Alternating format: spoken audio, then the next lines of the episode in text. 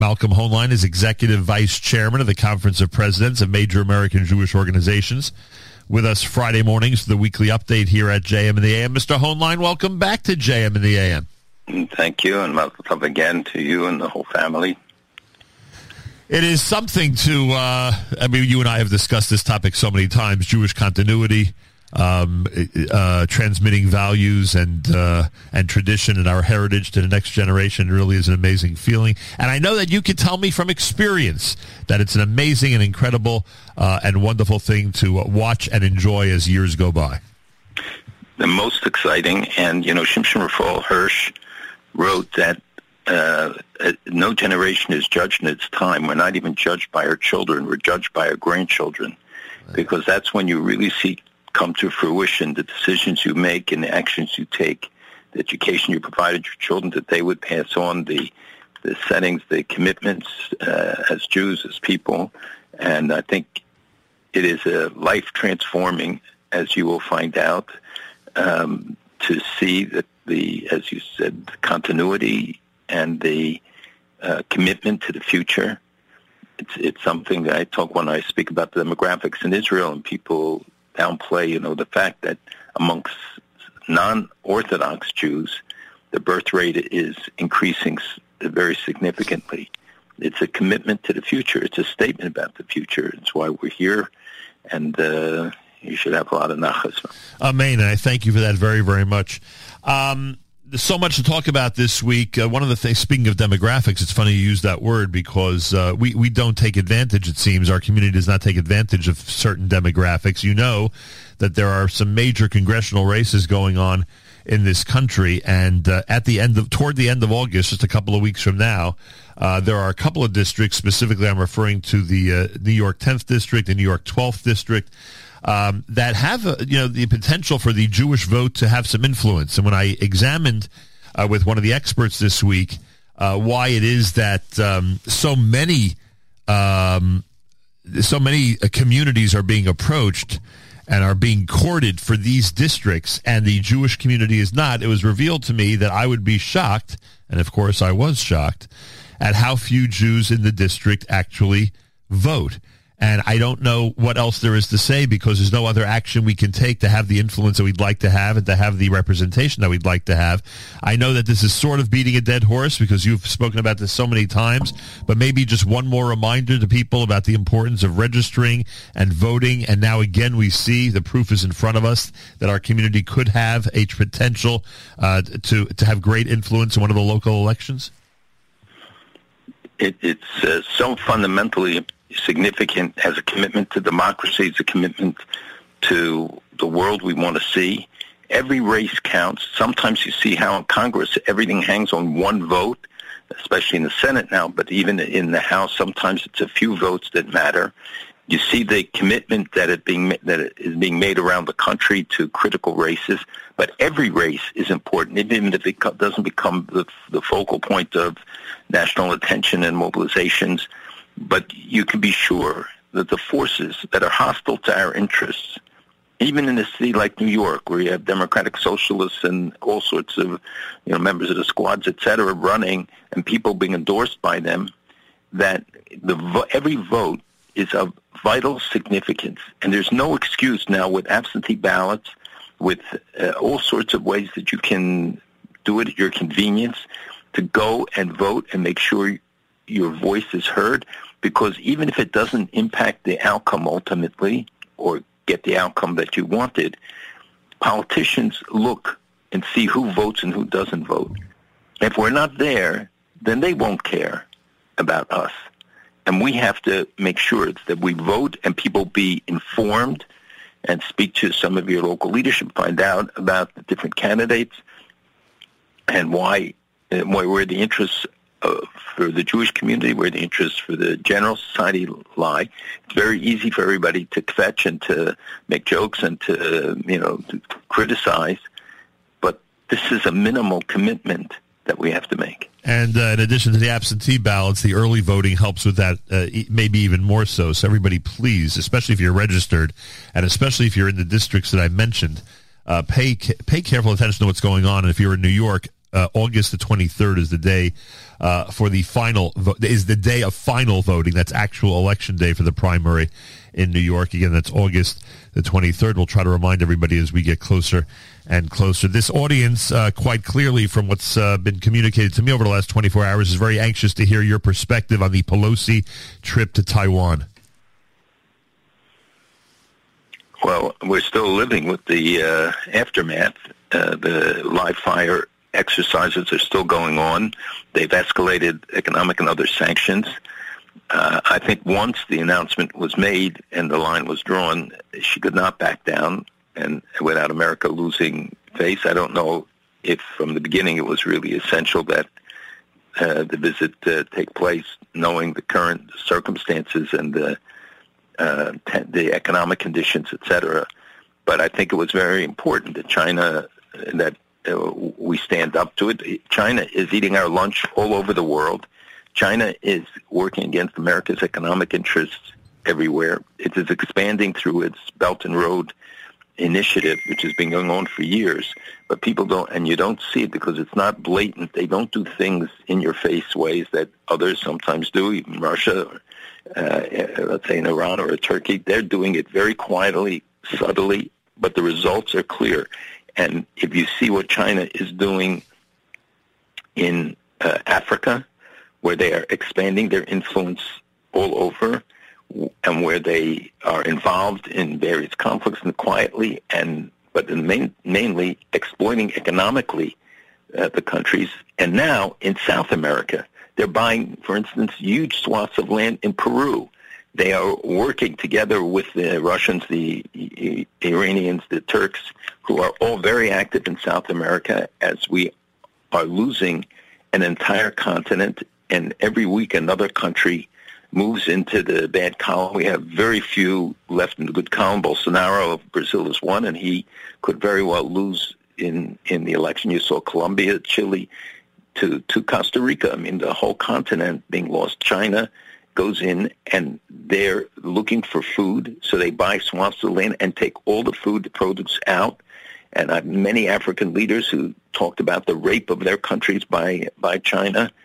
So you know we look at it in a very narrow perspective, but in fact, it's expanding its influence and it it loans money to many countries that are in need or does projects, massive projects like the ports, and then they when it comes time to pay, eh, two years, five years, three years, you know, and governments think that they got a great deal because they they get the port and they don't have to pay right away. But ultimately, they all have to pay the piper, and they and China collects, and this is uh, something that people don't see and uh, you don't hear politicians addressing. But it's uh, a very it's a global challenge. So the food shortage in Africa, the people tend to blame on the Ukraine and the Ukraine situation. People need to realize that there's much more to it. Well, there's more to it in that respect. That the, obviously the Ukraine war does impact uh, the exports to to um, countries that are highly dependent on them, like Lebanon, Egypt, Jordan. You know, it's 70, 80 percent of their wheat comes from Russia and Ukraine. And now the another couple ships left the Ukraine, bringing uh, bringing wheat and other uh, grains to to their ports, but it's uh, it's still we could face this winter very bad situation in many countries. Uh, you think that it, do you think the Chinese are going to uh, uh, ramp things up, an actual invasion of Taiwan, or it's impossible to predict? I don't see an invasion of Taiwan. I do think that they have ramped things up, and uh, we're likely to see uh, more of it. Uh, China will, will press the buttons that it feels are appropriate without jeopardizing its economic conditions. Don't forget they're impacted also by the economic downturn, and they don't want to sever all the ties. They can do a lot to America. They hold a lot of treasuries. Uh, by the way, we see the upgrade in China's involvement uh, in the intel services of uh, Syria, which has Israel worried, and the um, and so it's just symptomatic of the outreach and the growth of their influence in, in virtually every region, from certainly in Asia and also in the United States. The investments they've made, it doesn't really get the kind of scrutiny and coverage that it should. What could you tell us about the uh, latest I, uh, the latest Al Qaeda operative who was eliminated in Afghanistan? Well, it was a it's a huge hit. Obviously, it's it's it is not, I think, comparable to taking out Osama bin Laden. Uh, this guy is the head of Al Qaeda, operational head, but Al Qaeda isn't the same Al Qaeda as it was then. But it was a significant move. It was uh, seemingly well executed. It raises questions about the, the government uh, there allowing in Afghanistan allowing it. They they claim they didn't know now that he was there. They're very angry. The United States carried this out without clearing it with them but it's uh, every time one of these leaders is eliminated, it is important. I know people will say, but they're just replaced by somebody else. The fact is that they can't always replace. You know, Soleimani in Iran's removal still has left a deep void, and it, it's something that uh, Iranians are obsessed with still because they couldn't fill that uh, that position. And you see the some of the deterioration in their uh, intelligence services and the situation, even though it began under uh, Soleimani. So removing the leadership of the cutting off the head of some of these terrorist entities does have a longer term impact uh, on their capabilities and abilities and sends a message that nobody is safe. So uh, leaders of terrorist groups have to go back underground or, you know, can't operate the, with the freedom that they would like. So it's an important move. I think the fact that the United States carried it out, no civilian casualties, all of the those aspects are are important. And uh, you mentioned that it's not the same Al Qaeda as it was back you know around the time of 9/11, but somewhere I read that membership, uh, the actual number of uh, members, soldiers, I don't know what you call them, of Al Qaeda in Afghanistan and the surrounding areas is actually much larger than than then, uh, than that period of time. Well, they don't do uh, surveys that give us a really accurate picture, but there are there are reports, and I've seen them as well, about uh, uh, uh alleging that the numbers have increased. Uh, and you see that, first of all, the, the reports that all these groups are dead, that ISIS was dead, Al Qaeda was dead, are not true. ISIS is recruiting, ISIS is building in uh, Iraq and Syria. They also suffered some setbacks uh, with attacks uh, on them, but they're there and they they you know these are cancers that grow and metastasize and they're able to to um, mobilize people from uh, different sectors, especially young people, disaffected people, and you see their presence in in many countries where they can they're able to pull off then terrorist attacks. And you know they operate quietly or what appears quietly, but they're usually engaged in, in raising money, in stealing money, in holding. In, in Syria, for instance, ISIS and these groups raise a lot of money because they have a protection racket, and people pay to just to buy them off. And in the meantime, they're assuming more and more uh, wealth and, and building up their infrastructure. So although you don't may not see it in a headline, it doesn't mean it's not there. Understood. Uh, we didn't speak last week. There was a meeting between the Prime Minister of Israel and King Abdullah. Any idea what went on at that uh, encounter? Yeah, it's very important. It was the first since uh, of Lapid being in office. But again, I saw those headlines, and uh, but he was only in office for, for a short while, so right. it's not exactly uh, as. Uh, but it's important because um, you know Abdullah plays the offended party all the time. I think sometimes we give in too much to him, but his stability is really vital and critical to Israel. Uh, they did come up with creating, I think, what they used to call QIZs, called um, industrial zones on the border between Israel and Jordan. Obviously, it will take a long time till it's implemented, but in fact, they they it is a, a positive sign of cooperation.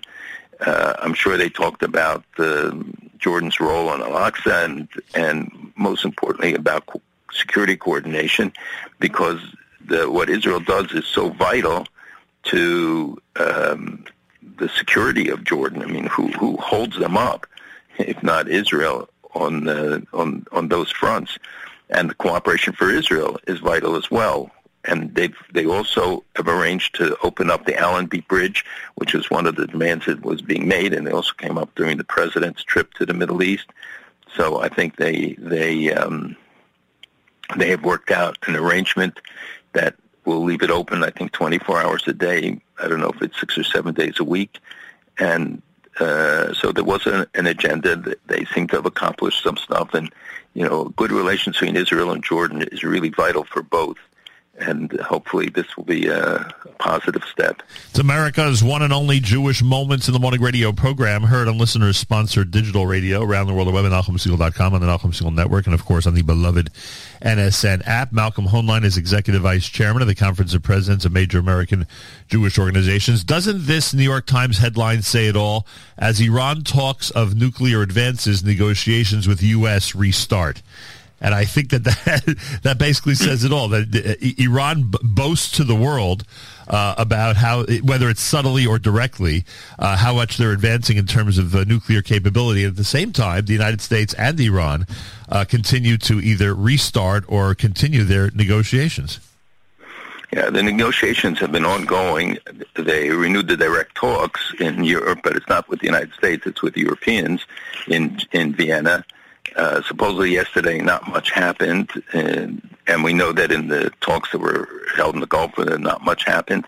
But it doesn't matter. First of all, Iran is buying time. Second of all, we again see that the West is exposing its weakness in the whole approach to the Iranians, who only understand one language, which is strength. If you look at the various uh, things that have happened, you cited the announcements by Iranian officials that they're enriching to 60 percent which is just a blink of an eye to 90%, that the enrichment amounts, the fact that they are putting in the IR-6s, which are the very advanced centrifuges, which means that they have the capacity to uh, enrich much faster. They've advanced the uh, ballistic nuclear site. We know that Russia, by the way, is, is supposedly launching a satellite, a spy satellite for Iran, uh, and probably one of the things that came out of uh, Putin's visit to Tehran uh, and the meeting, the trilateral meeting, which was of great significance and got almost no coverage here, but to see those forces that are engaged in activities that should worry people um, get not, not get the kind of coverage uh, that it should. They're cracking down domestically. They're going after the Baha'i, for instance, and accusing them of spying for Israel. The Baha'i world headquarters are in Haifa.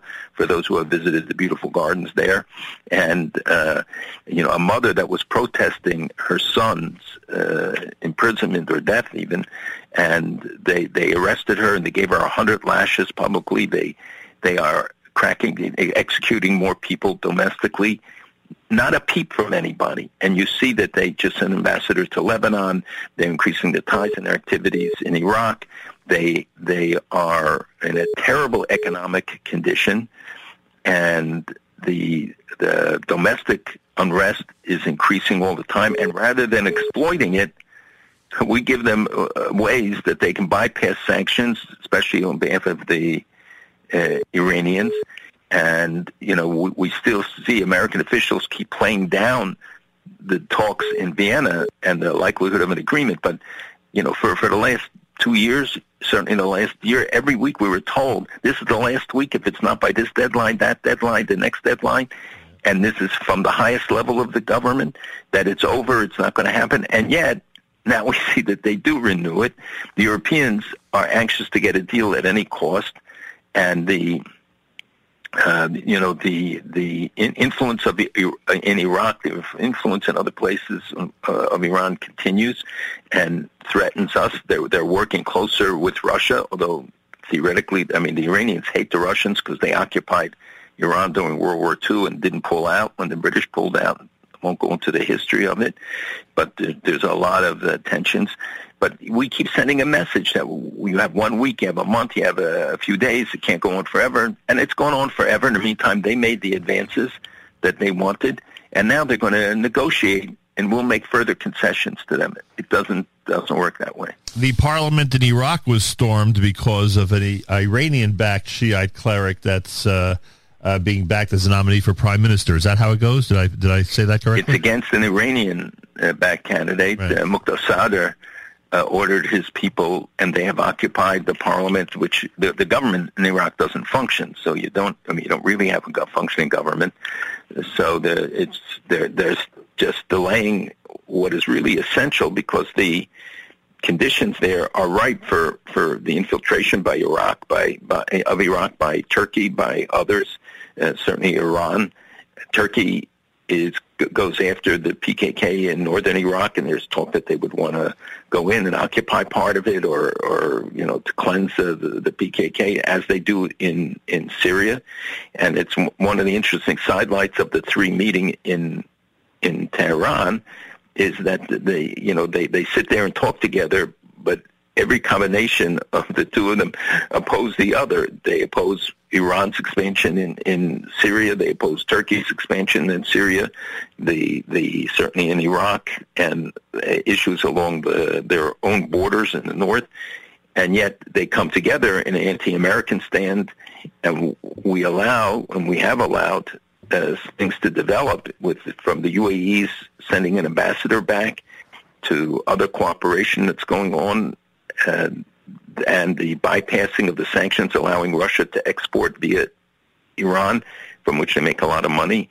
Uh, all of these things contribute to, to a lack of credibility and at the same time changing the facts on the ground, which are obviously of great long-term and short-term consequence.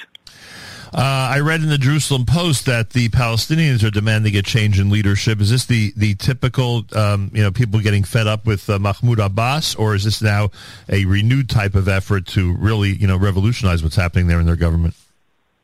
Well, it's a little bit of both. I mean, the, uh, every poll has shown the unhappiness with uh, Abbas, who's you know in his mid 80s and is in the 18th year of his four-year term and uh, does not want to hold elections because all the polls show that Hamas would probably win in in the, the areas under PA control. Not talking about Gaza, where obviously they're in control.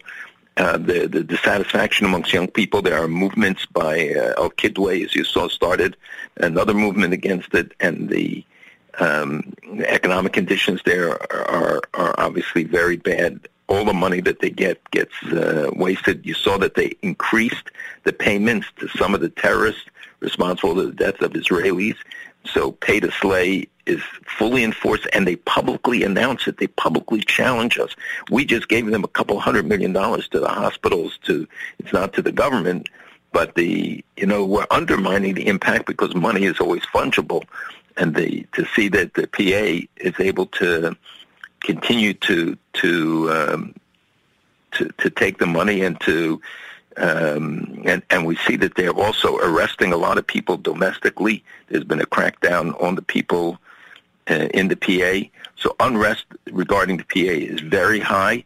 The danger there is that you could end up with um, uh, somebody even worse than Abbas uh, coming to, to power. Yeah, understood. Did we hear anything about the Israel election? I mean, uh, maybe in Israel itself, there's more uh, being reported about the uh, uh about the the polls and and uh, the the you know what likely is going to happen in terms of the numbers, etc. We don't hear much over here. Has anything happened of significance over the last couple of weeks?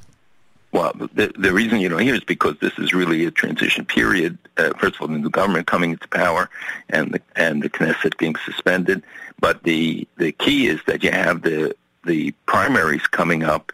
I think August 8th, 9th, Likud is the 9th. Um, the other parties are having their, their primaries, and that determines then the order, a large of the order, or most of the parties at least. Uh, we'll see also if uh, there'll be any more mergers or separations within the parties. So it's really internal, uh, uh inside baseball politics at this point uh, until, and usually till after the summer vacation when things really heat up. But till but till now, there is still for those who read the Israeli press and uh, see that the statements that are being made, the threats um, and counter threats between the different uh, function, uh, uh, parties. But I think that there is a lot of dust that has to settle that people get clarified about where they are. Obviously, on the external threats, with what happened in uh, with the arrest of the leaders of PIJ, which is very significant, but again gets little coverage, uh, and the concern about retaliatory strikes from Gaza.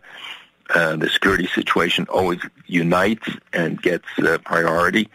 Uh, but I think you'll see the, the more heated debates and exchanges coming up a- after Labor Day. Did you see the uh, human rights investigator at the UN speaking against Israeli membership of the United Nations? And I know that virtually everybody listening is probably yawning as soon as you said it. And the answer is it's very important. This is a guy appointed to be one of three, all three anti-Israel, having made hostile statements about Israel, even Jews in this case. Um, and it's, it's, shared by uh, Pillay, who has a long history from South Africa of anti-Israel comments. And these three are put in charge of the Commission of Inquiry, which is open-ended, open-funded, open-staffed, meaning they can have as many people as they want, whatever they need, they're supposed to get for as long as they want, meaning could go on for years, collecting data and charges against the occupied territories, including Jerusalem and Israel. That's the, the actual language in the mandate. And the, the, the fact is that this guy said stuff that was so far beyond the pale. It is justification for the existence of this committee we have been uh, fighting it, and you saw that many countries, almost all the European countries, everybody came out against them. It's it is serving a purpose in discrediting uh, this commission and the fact that the UN will be spending millions of dollars in addition to the two ongoing committees on Palestinians uh, that spends many millions of dollars a year as well. And the, the I think that this will at least waken some people to examine uh, the purpose of the commission and the way it is functioning, maybe to put them on notice, but it won't impact their outcome. They, they've already predetermined. They issued a report already, but they can go to the International Criminal Court with charges. You can be sure they will uh, use the word apartheid uh, often uh, because these are people who have used it in the past. So while many people you know, will think, why do, who cares what he says? It matters what he says because this guy is sitting uh, along with the other two, on top of what could be a vicious propaganda machine against Israel, as the United Nations tends to be. Unbelievable uh, just added to all the propaganda that's being uh, promulgated against Israel. By the way, on, on Iran, we uh, I, I, didn't mention that uh, because it was a, an item from last week.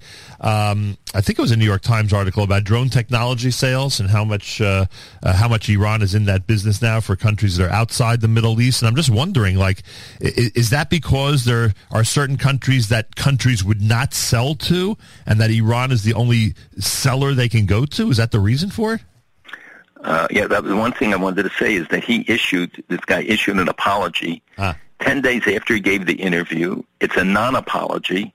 It's totally irrelevant. So when people read it, read the, actually what he said. He did not really apologize. And, and uh, you know, he said, uh, you know, all the usual language that we hear from anti-Semites and others when they, when they get caught. And uh, the backlash was so strong uh, you know, the Secretary General in a courageous way said, you know, he has no control over it, so others did. But there were courageous statements made in the United States and other European countries, and others did. So I just wanted to. That's there was an important development this yeah. week in that regard. It. And about the drones, yes, they have developed their drone industry because they have no air force, and this is really a substitute for Iran to fill that gap. And as you know, that they have they are producing various long-range um, drones and short-range. Uh, Russia wants to buy a thousand, which tells you something about their own internal uh, uh, development and the, their ability to supplant what they are losing in the, in the Ukraine.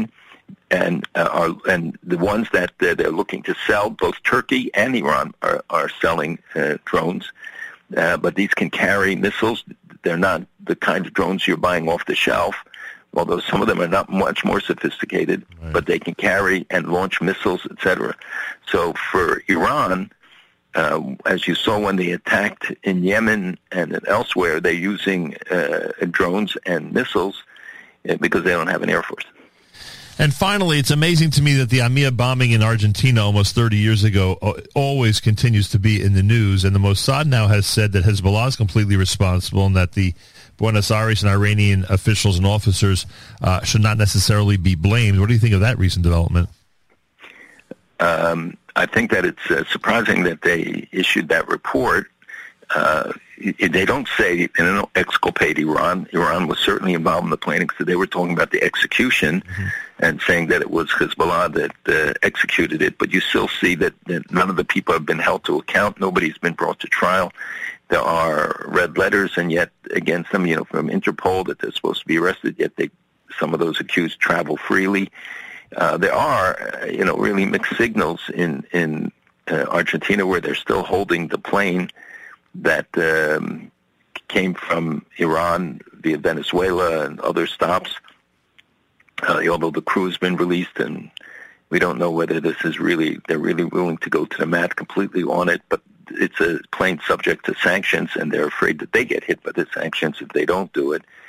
Uh, and it reminds us of the importance of, of the sanctions regime. But, you know, the government in Argentina is a very troublesome one, as are all the governments in South America these days. And um, there, were, there was some outreach by the president to uh, to Israel, but I think it's it's um, pretty superficial at this point. Uh, tomorrow night we observe Tisha B'av, and uh, there's one uh, lesson to learn. It's that the future of the Jewish people is in the state of Israel, and we look forward to the day when we don't have to fast, and we'll have uh, we'll have uh, you know a, a, a, different renewed era uh, in this world and Israel. But I think the most important thing is to remember that we're on the road to that, and I think that. Uh, uh, both in terms of uh, community relationships and personal relationships. I know this is a really important time of year, and an important day that, that to concentrate on those things.